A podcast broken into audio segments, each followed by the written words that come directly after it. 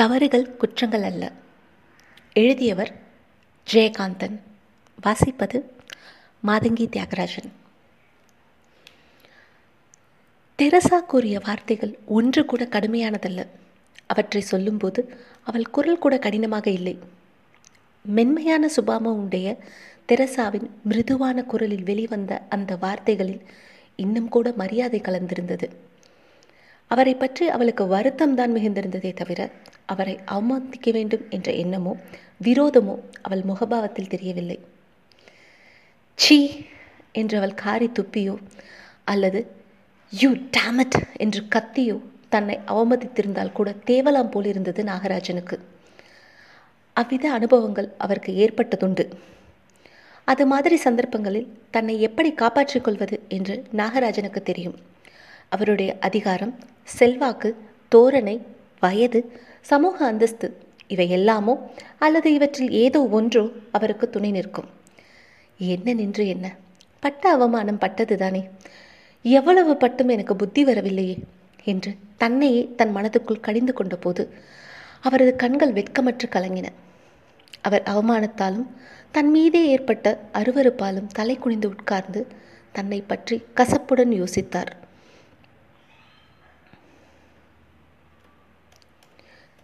C நான் என்ன மனுஷன்? வயது ஐம்பதாக போகுது. தலைக்கு உயர்ந்த பிள்ளையும் கல்லூரி படிக்கும் பெண்ணும். அவர்களுக்கு கல்யாணம் செஞ்சு வச்சுருந்தா இந்நேரம் நான்கு பேர குழந்தைகள் தாத்தாவாகியிருப்பேன். சி நான் என்ன மனுஷன்? என்று பல்லை கடித்து கொண்டார். இரண்டு கைகளையும் கோட் பாக்கெட்டுக்குள் நுழைத்து விரல்களை நெறித்து கொண்டார். கண்களை இறுக மூடி நாற்காலியில் அப்படியே சாய்ந்து தன்னை அறியாமல் வாட் அ ஷேம் என்று முனகியவாறே தலையை இடமும் வளமும் உருட்டினார். அவருக்கு என்ன செய்வதென்றே புரியவில்லை. தெரசாவின் அந்த முகமே அவர் நினைவில் வந்து நின்றது. சற்று முன். இரத்தமாக சிவந்து நெற்றியில் சிகை புரள உதடுகள் தீப்பட்டவை போல் சிவப்பு சாயம் கலைந்து துடி துடிக்க கண்களிலிருந்து கலங்கி சுரந்த கண்ணீருடன் please leave me I regret for everything என்று அவரிடம் திமிரி விலகிச் சென்று உடல் முழுவதும் நடுநடுங்க அவள் நின்ற தோற்றம். அவள் கண்களில் இருந்து பெருகிய நீர். அவள் தனது ஸ்கர்ட் பாக்கெட்டிலிருந்து கர்ச்சீஃபை எடுத்து துடைப்பதற்குள் பொட்டென்று அவரது டேபிள் மீது இந்த கண்ணாடி விரிப்பின் மேல் விழுந்து இதோ இன்னும் உலராமல் சிதறி கிடக்கிற இரண்டு நீர்முத்துக்கள். அவர் எதிரே நின்று தான் அழுதுவிட்ட நாகரிமற்ற செயலுக்கு வருந்தி சாரி என்று தனக்குள்ளேயே விக்கியவாறு கர்ச்சீஃபில் முகம் புதைத்து கொண்டு அங்கிருந்து தனது அறைக்கு ஓடினாளே. அதோ அவளது ஸ்லிப்பர் சத்தம். இப்போதுதான் ஓய்ந்து பொத்தென அவள் நாற்காலியில் விழுகிற ஓசை.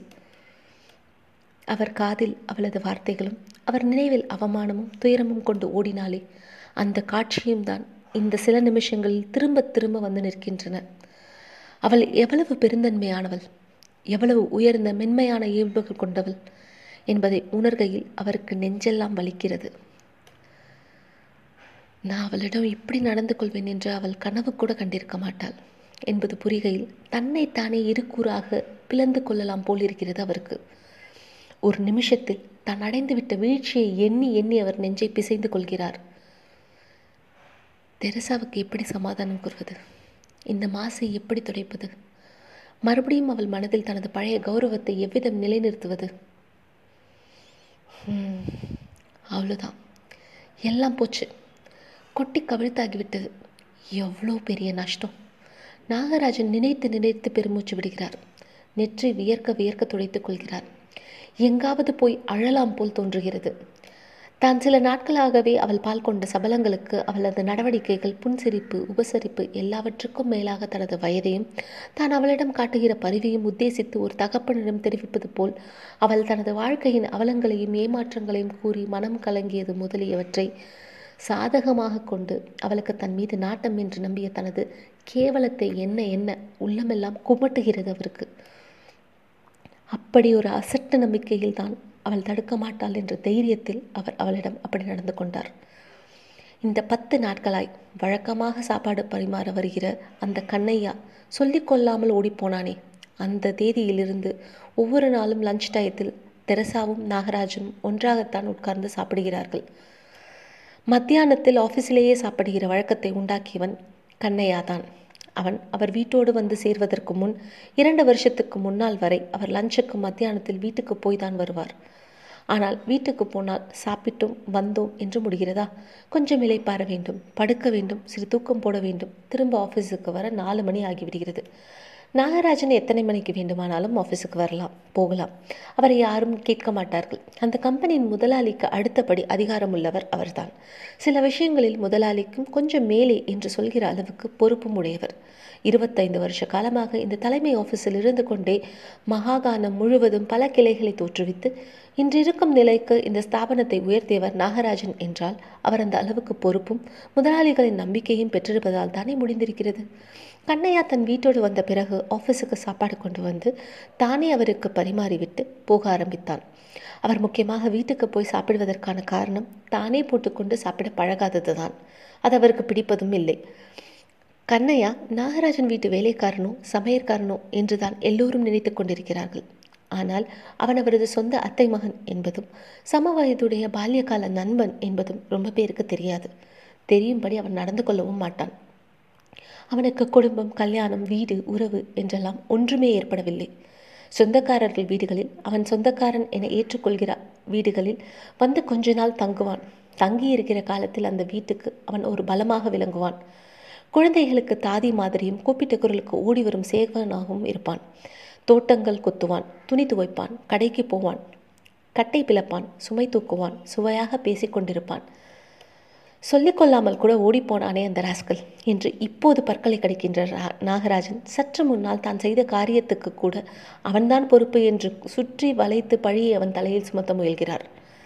அந்த பய ஒழுங்காக வந்து மீல் சர்வ் பண்ணியிருந்தா இவ இவ்வளவு நெருக்கமாக வந்திருக்க மாட்டாளே என்று நினைத்த போது கண்ணையா பற்றிய நினைவுகள் அவருக்கு மிகுந்தன. ரெண்டு வருடங்களுக்கு முன்பு ஒரு நாள் இரவு எட்டு மணிக்கு வீட்டுக்கு திரும்பிய நாகராஜன் காரை ஷெட்டில் நிறுத்துவதற்காக திரும்பிய போது ஷெட்டின் ஒரு மூலையில் தாடியும் மீசையுமாய் ஒரு பரட்ட தலையன் எழுந்து நிற்பதை பார்த்து கார் விளக்கை அணைக்காமல் வெளியே தலையை நீட்டி யாருதங்க என்று மிரட்டுகிற தோரணையில் கேட்டார். அவன் அருகில் ஓடி வந்து நான் தான் கண்ணையா? என்ன தெரியலையா மாப்பிள? என்று ரகசியம் போல் அறிமுகப்படுத்தி கொண்ட போது நாகராஜனுக்கு மனசை என்னவோ செய்தது. என்னடா இது கோலம்? வா வா. என்று அழைத்து வந்து வீட்டில் உள்ளவர்களுக்கு பரிச்சயம் செய்து வைத்து அங்கேயே தங்கியிருக்க சொன்னார். கொஞ்ச நாட்களில் அவரது குடும்பத்துக்கு அவன் மிகவும் தேவைப்பட்ட மனிதனாக மாறியிருந்தான். ஆரம்பத்தில் அவனை வீட்டில் சேர்த்து கொண்டதற்காக மற்ற உறவினர்கள் எல்லாம் நாகராஜனையும் அவன் குடும்பத்தினரையும் மிகவும் எச்சரிக்கை செய்தவாறு இருந்தனர். ஆனால் நாகராஜன் அவற்றை பொருட்படுத்தவில்லை. அவனை சேர்த்துக்கொள்வது தனது கடமை என்று அவர் நினைத்தார். எனினும் அந்த காரணங்களை அவர் யாரிடத்தும் இதுவரை பகிர்ந்து கொண்டதில்லை. அந்த பழைய பால்ய அனுபவங்களின் நினைவுகளை எப்போதாவது தனியாக இருக்கையில் அவனோடு பகிர்ந்து கொண்டு மகிழ்வார் நாகராஜன். அந்த காலத்தில் இந்த கண்ணையா ரொம்ப நல்ல பிள்ளையாக இருந்தான். ஒன்றுமே தெரியாத அவனை புகைப்பிடிக்க பழகியதும் மதுவருந்து செய்ததும் அந்த மாதிரியான விளையாட்டுகளில் ஈடுபடுத்தியதும் நாகராஜன் தான். அவற்றை அவர் மறக்கவில்லை. அதன் பிறகு அவை யாவும் ஏதோ ஒரு பருவத்தின் கோளாறு என்று ஒதுக்கி அல்லது உண்மையிலேயே ஒரு பருவத்தின் கோளாறாக அவை இவரிடமிருந்து வில நீங்கிய பின் இவரால் பழக்கப்படுத்தப்பட்ட அந்த கண்ணையன் அவற்றாலேயே வீழ்ந்து அழுந்தி மூழ்கி கொண்டிருப்பதாக கேள்விப்பட்ட காலங்களில் நாகராஜன் குற்ற உணர்வால் உறுத்தப்பட்டிருக்கிறார். நாகராஜனை பொறுத்தவரை அந்த பழக்கங்கள் யாவும் மகா பாவங்கள் என்று கருதுகிற ஒழுக்க கண்ணோட்டம் எதனாலும் அவனுக்காக அவர் வருந்தவில்லை. இந்த பழக்கங்களுக்கு அடிமையாகி ஒருவன் வாழ்க்கையின் சகல மரியாதைகளையும் இழப்பது பரிதாபகரமான வீழ்ச்சி என்பதால் அவனிடம் அவர் அனுதாபம் கொண்டார். இப்போதும் கூட நாகராஜன் எப்போதாவது பார்ட்டிகளிலும் சில சமயங்கள் வீட்டிலேயே கூட மது அருந்துவது உண்டு. அது யாருக்கும் தெரியாது. நாகராஜனும் புகைப்பிடிக்கிறார் பெண்களை இச்சையோடு பார்க்கிறார்.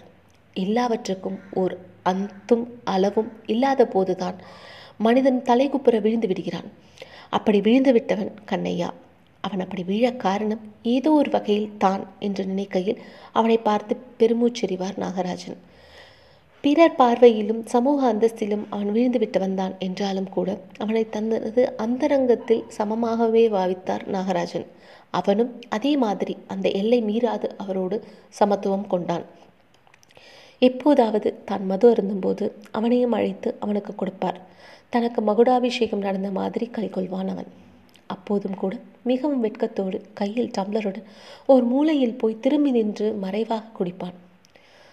போதும் போதும் என்று சொல்லி டம்ளரை வைத்துவிட்டு ஓடிவிடுவான். கேட்டால் நமக்கு இந்த சரக்கெல்லாம் சரிப்பட்டு வராது. ரெண்டு ரூபா பணம் கொடுமாப்ல எதுக்கு இதை வேஸ்ட் பண்ணுற என்று பணத்தை வாங்கி கொண்டு போனால் இரவில் எந்நேரம் வந்து அவன் ஷெட்டில் படுத்துக் கொள்கிறான் என்பது யாருக்கும் தெரியாது. யாருக்கும் தெரியாமல் அந்த செலவுக்காக வாரத்தில் இரண்டொரு தடவை அவர் அவனுக்கு பணமும் கொடுப்பார். அவன் சாப்பாடு பரிமாறி சாப்பிடுவது அவருக்கு எப்போதும் ரொம்ப திருப்தியாக இருக்கும். வீட்டில் இருக்கும்போது கூட சில சமயங்களில் அவன்தான் அவருக்கு பரிமாறுவான். நாகராஜனின் மனைவி ஸ்தூல சரீரி. அவளுக்கு உடம்புக்கு நோய் வந்துவிடும். ஈசி சேரிலிருந்து அவளை எழுந்து வர சொல்வதை கூடியவரை தவிர்க்கவே விரும்புவார் அவர். சில சமயங்களில் டிரைவர் இல்லாத போது கண்ணையாவோடு தனியே காரில் செல்கையில் அவனோடு தமாஷாக சமத்துவமாய் பழைய காலம் மாதிரி பேசி மகிழ்வார் நாகராஜன்.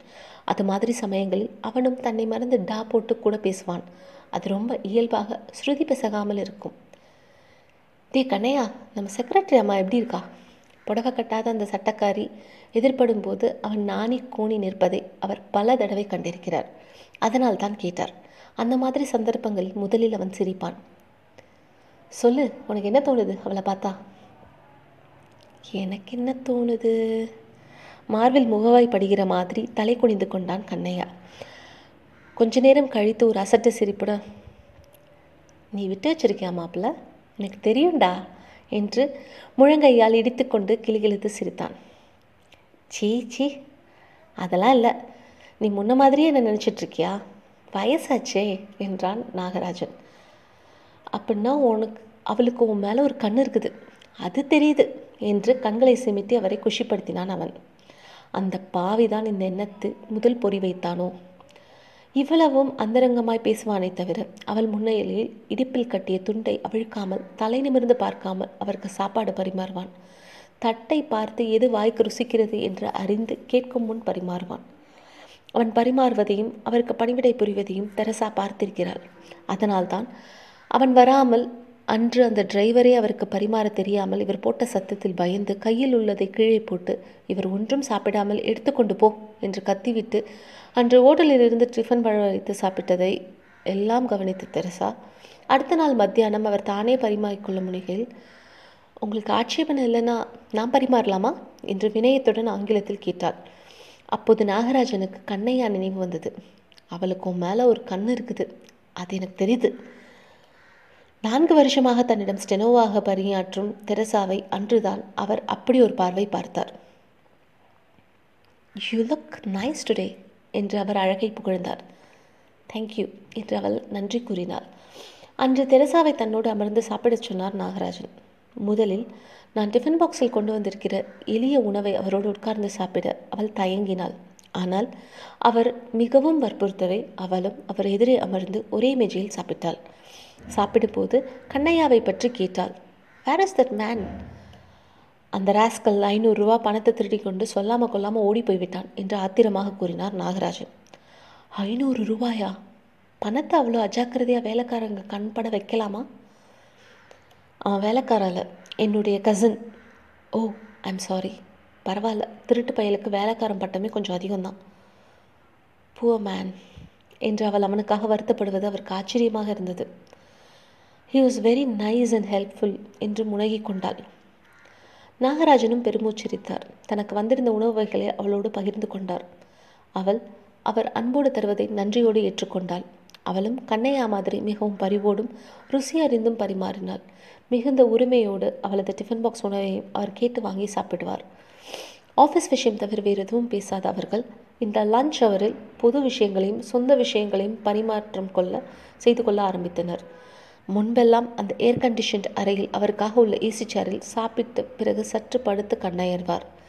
இந்த பத்து நாட்களாக ஏசி சேரில் சாய்ந்து மேஜை அருகே உட்கார்ந்திருக்கும் தெரசாவுடன் ஏதாவது பேசிக்கொண்டே இருந்தார் நாகராஜன். அவள் தன்னை பற்றி எதையுமே மறைக்காமல் நம்பிக்கைக்குரிய ஒரு பெரிய மனிதரின் பரிவு காட்டுகிற நன்றியுணர்ச்சி போலும் இத்தகைய ஒரு கணவான் தன்பால் காட்டுகிற ஈடுபாட்டுக்குள்ளும் பெருமிதம் போலும் மனம் விட்டு பேசினாள். குழந்தை மாதிரி சிரித்தாள். தனது சிரிப்பாலும் பேச்சாலும் அவர் மிகவும் மகிழ்ச்சியுறுகிறார் என்பதால் இவரை மகிழ்ச்சியூட்டவே அவள் சிரிப்பதும் கலகலப்பாக பேசியதும் ஒரு நல்ல உடனிருப்பாய் திகழ்ந்தாள். அவர் அவளது பேச்சை மாத்திரமல்லாது அவளையே முழுமையாய் ரசித்தார். அவளது சிரிப்பையும் பரிவையும் கலகலப்பையும் மோகனமான சாகசமாக கருதி தன்னை ஒவ்வொரு நாளும் முழுமையாய் இழக்க முனைந்தார். சில தினங்களுக்கு முன் அவள் அடுத்த வாரம் வரப்போகும் தனது பிறந்த தினத்துக்கு வீட்டுக்கு வர வேண்டும் என்று அவரை அழைத்தாள். இந்த நான்கு ஆண்டுகளாக அவருக்கு ஒரு ஸ்வீட் தந்து ஆசி பெறுவதைத் தவிர அவரை விருந்துக்கு அவள் அழைத்ததில்லை. அதற்கு காரணம் இந்த நான்கு ஆண்டுகளாய் அவர் அவளுக்கு எஜமான ஸ்தானத்தில் இருக்கிற ஒருவராக இருந்து இப்போதுதானே ஒரு நல்ல நண்பராகவும் மாறியிருக்கிறார் என்கிற இயல்பான காரணத்தை விட்டு இல்லாத ஏதோ ஒன்றை கற்பித்துக் கொண்டார் Nagarajan. Will it be a cocktail party? என்று கண்களை சிமிட்டியவாறு அவர் கேட்டபோது அஃப்கோர்ஸ் என் தந்தை தாய் இருவருமே பெர்மிட் ஹோல்டர்கள் என்று அவள் கூறினாள். நீயே ஓ பெர்மிட் வாங்கிக் கொள்ளக்கூடாது என்றார் நாகராஜன். நோ நான் குடிப்பதில்லை என்றாள் தெரசா. உன் பிறந்த தினத்தன்று நான் உன்னை குடிக்க வைக்கப் போகிறேன் பார் என்றார் நாகராஜன். அவள் சிரித்துக்கொண்டே அது மாதிரியான விசேஷ சந்தர்ப்பங்களில் ஃபார் கம்பெனி சேக் கொஞ்சம் ருசி பார்க்கறது உண்டு என்று சொல்லி தொடர்ந்து அவள் ஆங்கிலத்தில் எப்படி கிறிஸ்மஸின் போது அவள் தந்தை வீட்டில் இருக்கும் குழந்தைகளுக்கெல்லாம் வைன் தருவார் என்று விளக்கினார். தங்களது கலாச்சாரப்படி குடிப்பது ஆண்களும் பெண்களும் இணையாக நடமாவதும் எவ்வளவு பரவசமிக்கது என்பதை தன்னை மறந்த லயத்துடன் அவள் அவருக்கு சொன்னாள். அவ்விதம் சொல்லிக் கொண்டிருக்கையில் அவள் தனது போன வருஷ பிறந்த தின வைபவத்தின் நிகழ்ச்சிகளை நினைவில் கொண்டாள். அந்த நினைவில் அப்போது அவளது நம்பிக்கைக்கும் காதலுக்கும் பாத்திரமாய் இருந்து பின்னர் அவளிடமிருந்து விலகிப் போன ஒரு பாய் ஃப்ரெண்டை பற்றியும் அவளிடம் விவரித்தாள். அப்போது அவள் சற்று உணர்ச்சி வசம் உணர்ச்சி வயமானாள். பிறகு தானே சமாளித்து கொண்டு புன்னகை செய்தாள். இவை எல்லாவற்றையுமே நாகராஜன் வேறொரு கோணத்திலிருந்து புரிந்து கொண்டார். அதன் விளைவுதான் சற்று நேரத்துக்கு முன் வழக்கம் போல் உல்லாசமாக சாப்பிட்டு முடித்ததும் அவள் மேஜை அருகே அமர்ந்து தனது கைப்பையிலிருந்து சிறு கண்ணாடியை எடுத்து உதட்டுச் சாயத்தை செய்து செய்து கொண்டிருக்கையில் டவலில் கையை துடைத்து கொண்டே அவள் பின்னால் வந்து நின்ற நாகராஜன் சற்று முன் இரத்தமாய் சிவந்த முகத்தில் சிகை புரள உதடுகள் தீப்பட்டவை போல் சிவப்புச் சாயம் கலைந்து துடிதுடிக்க கண்களிலிருந்து கலங்கி சுரந்த கண்ணீருடன் please leave me I regret for everything என்று அவரிடமிருந்து திமிரி விலகி உடல் முழுவதும் நடுநடுங்க அவள் நின்ற தோற்றம். தெரசாவின் அந்த முகமே அவர் நினைவில் வந்து நின்றது. மணி இரண்டு. மத்தியான இடைவேளைக்கு கலைந்து போன ஆஃபீஸ் ஊழியர்களின் நடமாட்டமும் டைப்ரைட்டர்களின் இயக்கமும் மந்தமாக அந்த ஏர் கண்டிஷன் அறைக்குள் கேட்கிறது. நாகராஜன் ஒரு மணி நேரத்துக்கு ஏழு எட்டு சிகரெட்களை ஊதி தீர்த்திருந்தார். தெரசாவை அழைக்கின்ற காலிங் பெல் பொத்தானை அழுத்தினார். அடுத்த வினாடி தெரசா அவர் எதிரே வந்து நின்றார் நாகராஜனால் தலை நிமிர்ந்து அவளை பார்க்க முடியவில்லை. அவர் தலை குனிந்தே இருந்தது. I am sorry Teresa. அவள் என்ன பதில் கூறினாள் என்று அவருக்கு விளங்கவில்லை. அவள் இன்னும் அழுது கொண்டே அதே கோலத்தில் தான் நிற்கிறாளோ? தனது ராஜினாமா கடிதத்தை முகத்தில் விட்டெறியப் போகிறாளோ? என்ற குழப்பத்துடன் அவர் தலை நிமிர்ந்து அவளை பார்த்தார். அவள் எப்போதும் போல் எதுவுமே நடக்காதது போன்று சற்று முன் கர்ச்சீஃபில் முகம் புதைத்து கொண்டு ஓடியது. தன்னால் ஆகாதது போல ஒரு புன்வருவலும் கையில் ஷார்ட் ஹேண்ட் நோட்ஸ் எடுக்கும் ஒரு சிறு புத்தகமும் பென்சிலுமாய் வந்து நின்று நின்றிருந்தாள். இவள் ராஜினாமா செய்யப்போவதில்லை என்று அவருக்கு புரிந்தது. அவள் வந்து நின்ற கோலம் தனது டிக்டேஷனை எடுத்துக்கொள்ள காத்திருப்பது போல் தோன்றியது. அன்று பல வேலைகள் பல கடிதங்கள் எழுத வேண்டிய வேலைகள் இருப்பது அவளுக்கு தெரியும். எல்லாவற்றிற்கும் முன்னால் ஒரு கடிதம் டிக்டேட் செய்ய வேண்டும் என்ற எண்ணம் திடீரென்று அந்த நிமிஷம் அவருக்கு தோன்றியது. சில நேரங்களில் கடிதங்களை இவர் எழுந்து கொண் நடந்து கொண்டே டிக்டேட் செய்வார். அதுபோல் அவர் எழுந்து தனது நாற்காலிக்கு பின்னால் தலையை குனிந்த வண்ணம் நடந்தார்.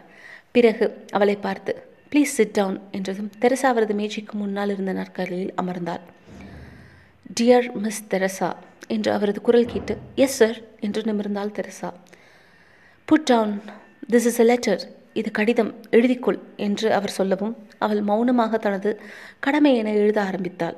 அவர் முகம் திரும்பி தன் முதுகு மட்டுமே அவளுக்கு தெரிய நின்று கொண்டு ஆங்கிலத்தில் சொன்னார் மிஸ் தெரசா ஒரு மகளைப் போல் கருதி அன்பு காட்ட வேண்டிய உன்னிடம் முறைகேடாக நடந்து கொண்டதற்காக நான் வெட்கப்படுகிறேன். என்னை மன்னித்து விடுவதும் அல்லது தண்டிப்பதும் உனது மனோபாவத்தை பொறுத்தது. நான் உன் கணிப்பிலிருந்து தரத்திலிருந்து உயரத்திலிருந்து ஒரு வினாடியில் வீழ்ச்சியுற்று விட்டேனே. இதுதான் எனக்கு தண்டனை. தெரசா நான் ஏன் அப்படி செய்தேன் என்று எண்ணி எண்ணி பார்க்கிறேன். இது இப்படி நான் நடந்து கொள்வது இதுவே முதல் தடவை அல்ல. உன்னிடம் என் பலவீனத்தை ஒளிவின்றி ஒப்புக்கொள்வதன் மூலம் அப்படி ஒப்புக்கொள்கிற பக்குவம் இந்த நிமிஷம் எனக்கு ஏற்படுவதன் மூலம் என்னை பிடித்திருந்த ஒரு வியாதி ஒரு விகாரம் என்னிடமிருந்து விலகுகிறது என்ற நம்பிக்கையோடு இதை உன்னிடம் சொல்கிறேன்.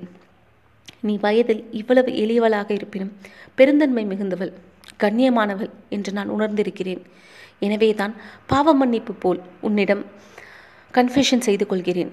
உன்னிடம் நடந்து கொண்டது போல் முறைகேடாக நான் பல சந்தர்ப்பங்களில் நடந்து கொண்டிருக்கிறேன். பிரயாணிகளிலும் தேட்டரிலும் ஏற்படுகிற நெருக்கத்தை பயன்படுத்தி கொண்டு நான் முறைகேடாக நடந்ததுண்டு அப்போது அவர்கள் ஏதோ ஒரு அச்சத்தாலும் அவமானத்திற்கு அஞ்சியும் நாகரீகம் கருதியும் அமைதியாயிருப்பதை நான் சம்மதம் என கருதி ஏமாந்திருக்கிறேன். பின்னர் அதற்காக வருந்தியதும் உண்டு. நான் இப்போதுதான் அறிகிறேன் இது ஒரு நோய். இதிலிருந்து உனது பெருந்தன்மையால் நான் குணமடைகிறேன். நீ இதை மறந்து ஒரு தந்தை உங்கள் மரபின்படி ஒரு மகளை அன்பு காரணமாய் முத்தமிட்டதாக கொள்ள வேண்டுகிறேன்.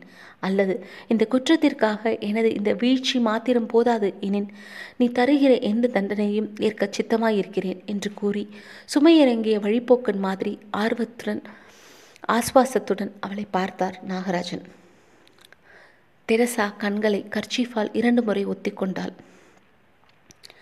அவளது மூக்கும் கண்களும் கன்றி சிவந்திருந்தன. அதை டைப் செஞ்சு கொண்டு வா என்று அவளை அனுப்பிய பின் ஒரு சிகரெட்டை பற்ற வைத்து கொண்டு தனது இருக்கையில் அமர்ந்தார் நாகராஜன். தெரசாவின் அறையில் டைப்ரைட்டரின் ஓசை படப்படுத்தது. தெரசா டைப் செய்த காகிதங்களை கொணர்ந்து அவர் முன் மேஜை மீது வைத்துவிட்டு அவர் முகத்தை பார்த்தவாறு நின்றாள். அவர் கண்ணாடியை எடுத்து அணிந்து கடிதத்தின் முதல் வரியை மரியாதை மரியாதைக்குரிய நண்பரே எனும் ஆங்கில வார்த்தையை உச்சரித்தவாறே அவளை பார்த்தார். அவள் பணிவுடன் தலை கவிழ்ந்தாள். அவர் தொடர்ந்து அதை படிக்கலானார்.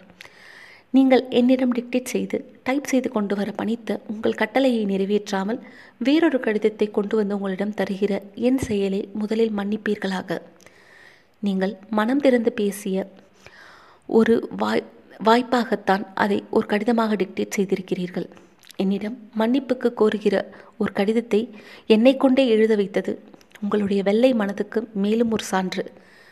கடிதம் என்று சொல்லப்படுகிற உங்கள் மனம் திறந்த பேச்சில் மிகவும் சத்தான என் எண்ணத்தை அப்படியே பிரதிபலித்த வாசகம் ஒரு தந்தை உங்கள் மரபின்படி ஒரு மகளை அன்பு காரணமாய் என்று கூறினீர்களே அதுதான். நான் அப்படி கருதி சமாதானமுற்ற பிறகு நீங்களும் அவ்விதம் சொன்னபோது எனக்கு அளவில்லா ஆனந்தம் தருகிறது. இது உங்கள் வீழ்ச்சி அல்ல இது சிறு சறுக்கல். இந்த இடத்தில் அந்த ஆங்கில சொற்களை அவள் பாராட்டுகிற தோணை தோரணையில் just a slip not a fall என்று ஒரு முறை வாய்விட்டு உச்சரித்து கொண்டே அவளை பார்த்த பின் கடிதத்தை தொடர்ந்தார் நாகராஜன். நீங்கள் கூறுகிற மாதிரி இது ஒரு வியாதி எனில் அதற்கு தண்டனை அல்ல சிகிச்சையே தேவை. அப்படிப்பட்ட முறைகேடான நடத்தை தவறுதான் ஆனால் குற்றங்கள் அல்ல. குற்றங்கள் தான் தண்டிக்கப்படுவன தவறுகள் திருத்தப்படுவன மன்னிக்கப்படுவன. நான் உண்மையான கிறிஸ்துவ பெண் மன்னிக்கிறவர்களே மன்னிக்கவும் படுவார்கள். நான் உங்களை மன்றாடி கேட்டுக்கொள்கிறேன்.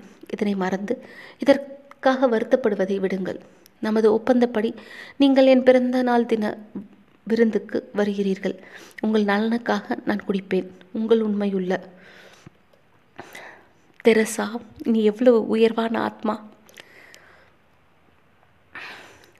இரவு எட்டு மணிக்கு வீடு திரும்பிய நாகராஜன் காரை ஷெட்டில் விடுவதற்காக திரும்பிய போது ஷெட்டின் ஒரு மூலையில் தாடியும் மீசையுமாய் பரட்டை தலையுடன் உட்கார்ந்திருந்த கண்ணையா எழுந்து நின்றான். சிறிது நேரம் விளக்கை அணைக்காமல் அவனை கூர்ந்து பார்த்தார். வெளிச்சத்தாலோ வெட்கத்தாலோ கூசி குறுகி முகத்தை மூடிக்கொண்டான் கண்ணையா. வராந்தாவில் நாகராஜனின் மகளும் மனைவியும் கண்ணையாவை உள்ளே வரவிடாமல் தடுப்பதற்காக துவார பாலிகைகளாக நின்றிருந்தனர். அவன் வந்தால் உள்ளே நுழைய விடாதீங்க என்று நாகராஜன் உத்தரவிட்டிருந்தார். நாகராஜன் காரில் இருந்து இறங்கியதும் கண்ணையா அவர் அருகே வந்து அழுதான். மாப்பிள்ள என்னவோ தெரியாமல் செஞ்சிட்டேன். ஏன் செஞ்சேன்னு தெரில. அதை செஞ்ச அடுத்த நிமிஷத்துலேருந்து ஒவ்வொரு நிமிஷமும் வருத்தப்பட்டேன். ஒழிய சந்தோஷமாகவே இல்லை மாப்பிள்ள அறிவு கெட்டவனா என்று நெற்றியில் அடித்து கொண்டு அவன் அழுதான். நாகராஜன் மௌனமாக டையை தளர்த்தி கொண்டு வராந்தாவில் கிடந்த பிரம்பு நாற்காலியில் ஒன்றில் அமர்ந்தார். அவர் மகளும் மனைவியும் உள்ளே போயினர். கண்ணையா வெளிச்சத்தில் வந்து அவர் எதிரே நின்றான். அவன் மௌனமாக தலை குனிந்து நின்றதை பார்க்க அவருக்கு பரிதாபமாக இருந்தது. அவர் நினைத்தார் இவன் வெறும் திருடன் என்றால் இப்போது ஏன் திரும்பி வர வேண்டும்? இந்த வீட்டில் உழைக்கிற உழைப்பை எங்கே தந்தாலும் இவன் வயிற்றுக்கு சோறு கிடைத்து விடுமே? எனவே பிழைப்புக்காக இவன் திரும்பி வந்திருக்கிறான் என்று நினைப்பது பேதமே. இதோ எதிரே நேற்றிலிருந்து பூக்க ஆரம்பித்திருக்கிறது. இந்த மல்லிகை செடி இதை கொண்டு வந்து நட்டு நீர் வார்த்த பாசம் அவனை திரும்பி வர இழுத்திருக்கிறதா? ஒவ்வொரு வேளை சாப்பாட்டின் போதும் நான் அவளை நினைக்கிற மாதிரியே அவனும் என்னை நினைத்திருக்க மாட்டானா? பின் ஏன் அப்படி அந்த பணத்துக்கு ஆசைப்பட்டு அதை எடுத்துக்கொண்டு ஓடினான்? ஏண்டா என்னை கேட்டால் உனக்கு நான் பணம் தந்திருக்க மாட்டேனா? ஏன் திருடா மாதிரி இப்படி செஞ்ச? வீட்டில் இருந்த மற்றவர்கள் திருப்திக்காக சற்று உரத்த குரலில் விசாரித்தார் அவர். அதான் யோசிச்சு யோசிச்சு பார்க்குறேன். பணத்தை அந்த ஷெல்ஃபில் பார்த்தப்போ வேற யாருமே இல்லை. யாருமே இல்லாத இடத்துல பணத்தை பார்த்தா எடுக்கணுன்ற திருட்டு புத்தியில் எடுத்துட்டேன். இது முதல் தடவையா? எத்தனையோ தடவை. இந்த மாதிரி. ச்சே அவன் தன்னைத்தானே நொந்து கொண்டான். இன்று மத்தியானம் இதே நிலையில் தான் இருந்ததை நாகராஜன் எண்ணி பார்த்தார். அது ஒரு வியாதிடா என்றார். ஆமாம் வியாதி தான் என்று தலையில் அடித்து கொண்டான் கண்ணையா. நீ என்ன தண்டனை கொடுத்தாலும் ஏற்றுக்கிறேன் மாப்பிள்ள என்று கைகளை பிசைந்து கொண்டு கண்ணீர் உகுத்தான் நாகராஜன் நிர்மலமாய் சிரித்தார். வியாதிக்கு சிகிச்சை தான் தேவை தண்டனை இல்லை என்று சொல்லும்போது அவருக்கே கண் கலங்கிற்று.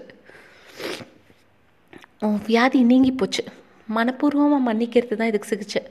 இந்த சிகிச்சையை உனக்கு யாருமே இது- இதுவரை செஞ்சதில்லை. இனிமேல் சரியாயிடும். போ. உள்ள நீ நீ செஞ்சது தப்பு தான் தண்டனை தர வேண்டிய குற்றம் இல்லை என்று அவர் சொல்லை கேட்டு கூடத்தில் உட்கார்ந்திருந்த அவரது மகளும் மனைவியும் எவ்வளவு பெருந்தன்மை மிக்க மனிதர் இவர் என்று நாகராஜனை பற்றி எண்ணி பெருமிதம் கொண்டனர். அவர்களுக்கு என்ன தெரியும்?